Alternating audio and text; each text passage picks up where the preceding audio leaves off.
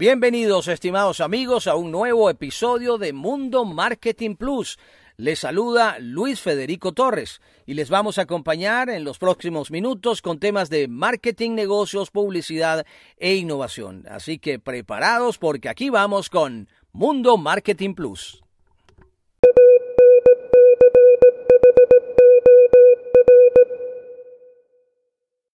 Ahora sí, estimados amigos, arrancamos con lo medular del programa, con la información, con el contenido el día de hoy.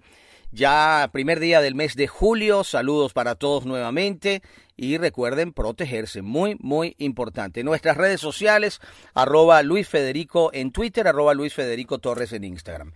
¿Y con qué vamos arrancando el espacio? Pues con la campanada, campanada del día de hoy. Atención, HBO Max ya llegó a América Latina. La plataforma inició operaciones en 39 territorios de Latinoamérica y el Caribe. Lanzamos HBO Max en nuestra región con una oferta sin precedentes que recompensa nuestra primera ola de suscriptores, haciendo eh, nuestra vasta colección de películas y series pues que sea increíblemente accesible.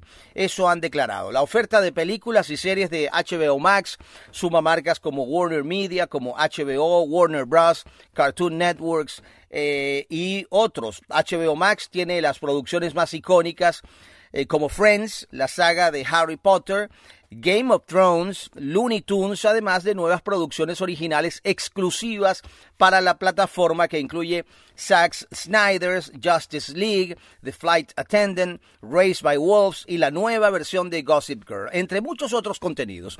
También la plataforma trae producciones originales de América Latina con creadores y talentos locales, al igual que títulos de renombre de países alrededor del mundo. De modo que la campanada del día de hoy es que HBO Max ya llegó a América Latina.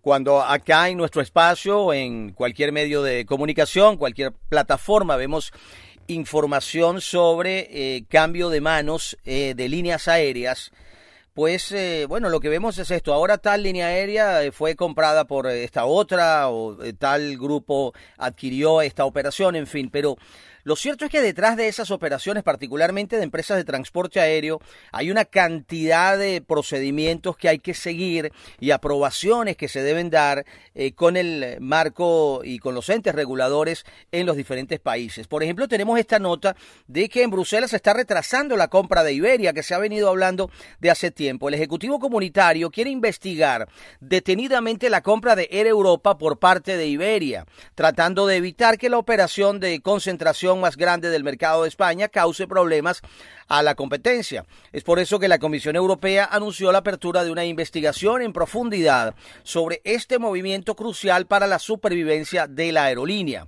Examinaremos detenidamente si la operación propuesta afectaría negativamente a la competencia en las rutas nacionales de corta distancia y de larga distancia con origen y destino en España, lo que podría dar lugar a precios más elevados y a una menor calidad para los viajeros, ha explicado en un comunicado la vicepresidenta de competencia del Ejecutivo Comunitario, Margaret eh.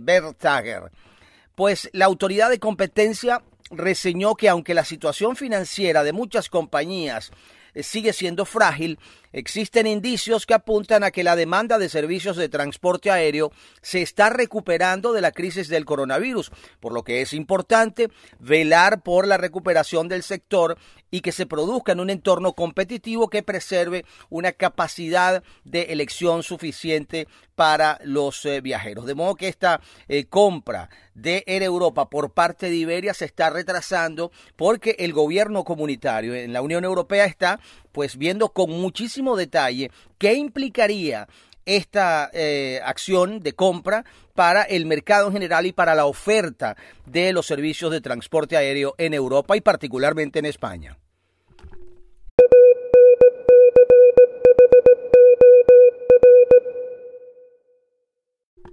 Y avanza a pasos muy, muy acelerados la eh, electrificación de la industria automotor, la sustitución de los vehículos con motores de combustión interna hacia los vehículos con motores eléctricos. Todas, podemos decir que todas las eh, fabricantes importantes del mundo ya están en esto. Ahora la noticia la da Renault porque está inyectando más recursos para la producción de autos eléctricos. El consejero delegado de la multinacional francesa, Luca De Meo, anunció que la compañía automovilística invertirá 10 mil millones de euros en cinco años para impulsar a los vehículos eléctricos. El objetivo de Renault es llegar a 2030 con 10 modelos diferentes de este tipo de automóviles. Tal y como ha explicado De Meo en un evento, esto permitirá que sus modelos eléctricos sean más rentables que sus homólogos de combustión para el año 2025, situándoles a la cabeza del mercado. En cuanto a los costos para el consumidor, la compañía espera reducir en un 60% el precio de las baterías en la próxima década, marcándose una rentabilidad de alrededor de 5% hasta el año 2025. Dice, hoy anunciamos una aceleración histórica de la estrategia eléctrica del grupo Renault y de la estrategia Made in Europe.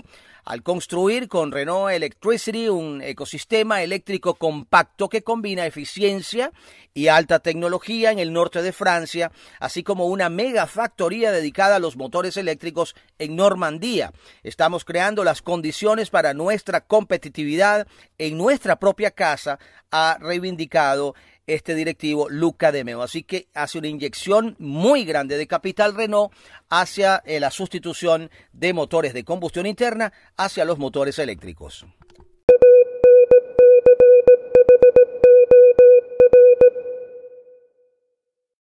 La figura de Lady D, de Diana de Gales, eh, siempre es noticia, siempre aparece una información, mm, por supuesto, muchas ligadas a su eh, trágico, a su trágica muerte, pero eh, siempre eh, fue una persona con, con cierto magnetismo, ¿no? Que, que, causaba admiración en, en, muchos en el mundo. Y bueno, su muerte fue muy lamentada. y bueno, siempre su nombre es noticia. Permanentemente estamos escuchando algo, viendo algo que está relacionado con ella. Ahora el Museo de la Moda en Chile adquiere el automóvil que Lady D recibió como regalo del príncipe Carlos. Este museo en Chile adquirió el automóvil Ford Escort que perteneció a la princesa Diana de Gales en una subasta online llevada a cabo en Colchester, Inglaterra, por la firma especializada Riemann Dancy. El vehículo fue subastado por 72.500 dólares. Lady Di recibió este sedán color gris claro como regalo de compromiso del príncipe Carlos en mayo de 1981, dos meses antes de su boda. Poco después, al dar a luz al príncipe Guillermo en 1982, Diana dejó de utilizar el automóvil y pasó a manos de un anticuario que lo compró por casi 8.300 dólares. Desde comienzos de la década del 2000, el automóvil fue propiedad de un desconocido admirador de la familia que rara vez lo condujo y que jamás reveló públicamente su historia. El automóvil todavía lleva su registro original WEV 297W, así como su pintura y tapicería originales. Diana fue muy popular en Chile y en 2010 el Museo de la Moda pagó 192 mil euros por uno de esos primeros vestidos oficiales. Y ahora, pues este museo dedicado a la moda eh, adquiere ese vehículo que recibió Diana de Gales bueno, como regalo de, compromiso del príncipe Carlos por allá en 1981.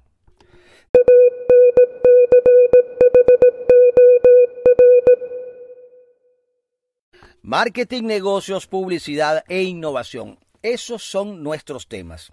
Y nuestras redes sociales, arroba Luis Federico en Twitter y en la plataforma Instagram, arroba Luis Federico Torres. Por allí podemos interactuar también. A ver, si nos preguntaran en este momento, mira, debes hacer, eh, escoge una historia eh, y eh, seleccionala para hacer una película o para escribir un libro. Pues yo escogería en este momento Toshiba. ¿Por qué Toshiba? Bueno, este conglomerado tecnológico japonés está en una multimillonaria compra de acciones en este momento, acciones propias para recuperar más o menos el 6% de, de su valor y ya ha desembolsado más de 90 millones. El objetivo es llegar a los 700 millones de dólares para impulsar la eh, rentabilidad de la compañía y de los accionistas, por supuesto.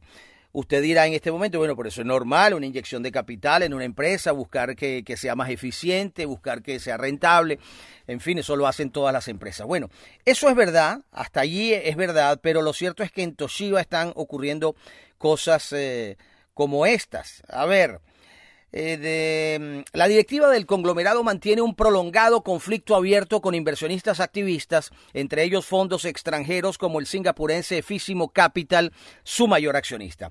Efísimo fue impulsor de una investigación independiente que destapó irregularidades en la votación para reelegir como presidente y Chief Executive Officer a Nobuaki Kurumatani, quien dimitió del cargo a mediados de abril en plena lucha de poder por el control del grupo.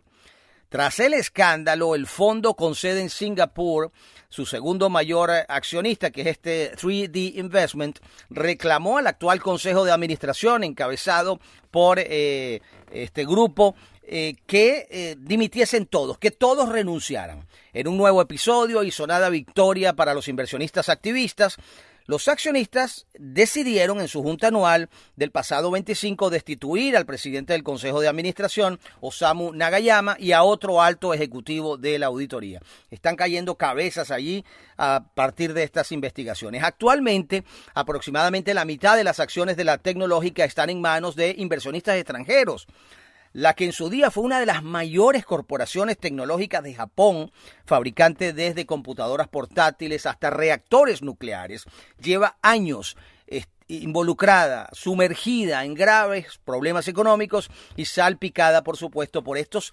escándalos de contabilidad que son en las empresas evidentemente sumamente graves y que, bueno, tienen consecuencias eh, inesperadas. Así que, bueno, si me piden escribir eh, el guion de una película, de una compañía en estos momentos, pues una de las candidatas seguro será Toshiba.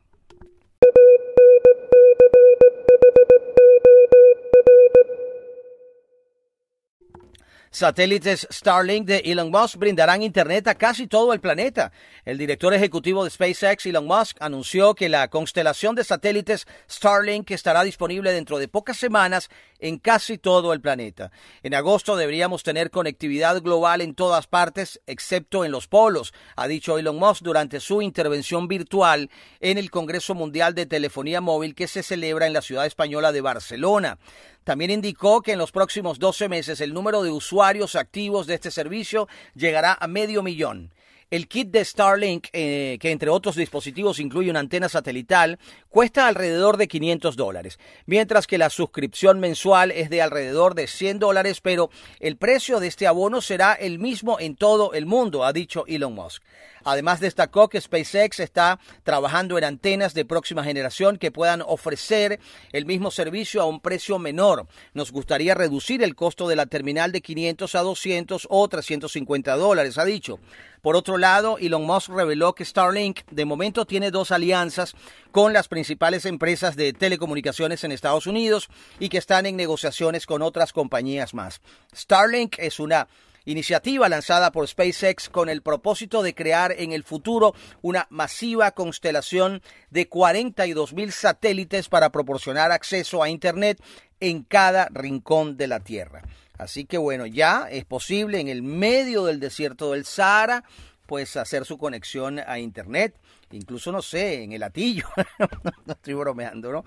Eh, aquí el tema de la conectividad está muy complicado, pero bueno, tenemos Starlink como solución, lo que pasa es que es un poquito caro, ¿no? El paquete de entrada, 500 dólares, 100 dólares mensuales, pero bueno, tendríamos la conexión de Internet asegurada.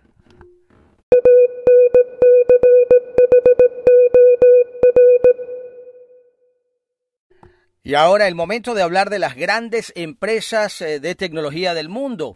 Apple, Microsoft, Amazon, Alphabet ya superan el billón de dólares y ahora ingresó a ese club también Facebook, la más reciente en llegar pues eh, nunca ha habido tantas mega empresas en el parque neoyorquino. Además, los e, expertos señalan el abismo que las separa de las siguientes cotizadas de más valor, entre ellas las chinas Tencent y Alibaba y las estadounidenses Tesla y Berkshire Hathaway, todas ellas de más de 500 eh, mil millones de dólares. Asimismo, los analistas destacan la rapidez con la que el grupo de las empresas de tecnología, las llamadas Big Tech, ha pisado el acelerador en los últimos años y su fuerte revalorización en plena pandemia de COVID-19 cuando se han visto muy beneficiadas por la digitalización del trabajo y del ocio. La primera firma estadounidense en alcanzar el billón de dólares fue Apple en agosto del año 18 y desde entonces ha duplicado su capitalización hasta los 2.25 billones actuales, mientras que la segunda Amazon, que lo hizo el mes siguiente, hoy vale 1.74 billones.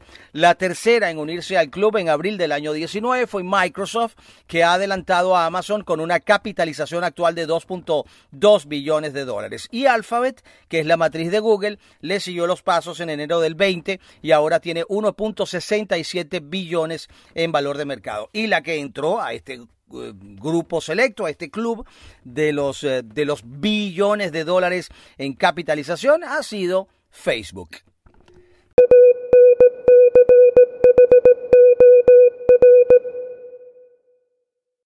Playboy podría comprar marca de lencería de lujo. La compañía de contenido para adultos planea la compra de la firma australiana de lencería de lujo Honey Birdette por 333 millones de dólares. Todo esto según el diario The Wall Street Journal.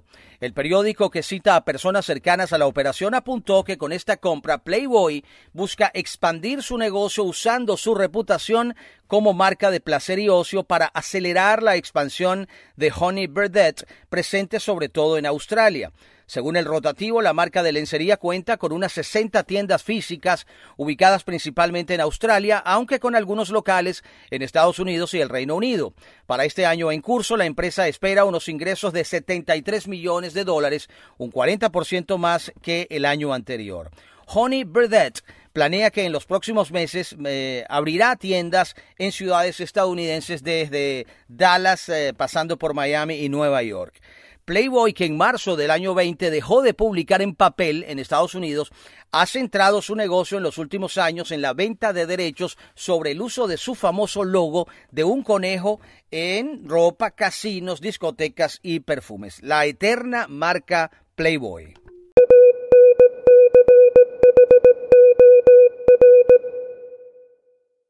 YouTube abrirá un teatro en Los Ángeles. La plataforma de videos propiedad de Google tendrá un teatro propio con capacidad para 6.000 personas en Los Ángeles, en el que albergará eventos de entretenimiento en vivo y encuentros de creadores de contenido en su sitio web con sus eh, seguidores, entre otras iniciativas. Además, el espacio también pretende ser una sede de competencias de deportes electrónicos, entregas de premios, conciertos y otros eventos, según un comunicado de la empresa con sede en California. El lugar que se inaugurará en Inglewood, una zona próxima al aeropuerto de Los Ángeles, está cerca del estadio Sophie, sede de los equipos de fútbol americano Los Ángeles Rams y Los Ángeles Chargers. El teatro YouTube, que tendrá tres pisos, forma parte de un acuerdo por 10 años entre el portal de videos y Hollywood Park. Más allá de acoger eventos, la intención de YouTube con este edificio es seguir creando comunidad en la ciudad angelina, según la empresa. El aumento de la publicidad en Internet a raíz de la pandemia de COVID-19 está teniendo un gran beneficiario y es Alphabet, la matriz de Google, que empezó 2021 igual que terminó 2020, con unos beneficios disparados eh, que casi han triplicado los conseguidos hace un año. La multinacional estadounidense anunció en abril unas ganancias de 17.930 millones de dólares entre enero y marzo de este año 21, casi el triple de los conseguidos en el mismo periodo del año anterior. En concreto, YouTube pasó de ingresar 4.038 millones por publicidad a 6.005, un incremento de casi el 50%. Increíble, increíble. Y ahora, bueno, va a abrir un teatro, el Teatro YouTube de Los Ángeles. Y hasta acá la entrega de hoy de Mundo Marketing Plus. Marketing, negocios, publicidad e innovación en cápsulas. Ese es nuestro espíritu. Así que les esperamos en una próxima oportunidad. Les ha acompañado Luis Federico Torres. Y si te gustó nuestro contenido, pues recomiéndanos Mundo Marketing Plus.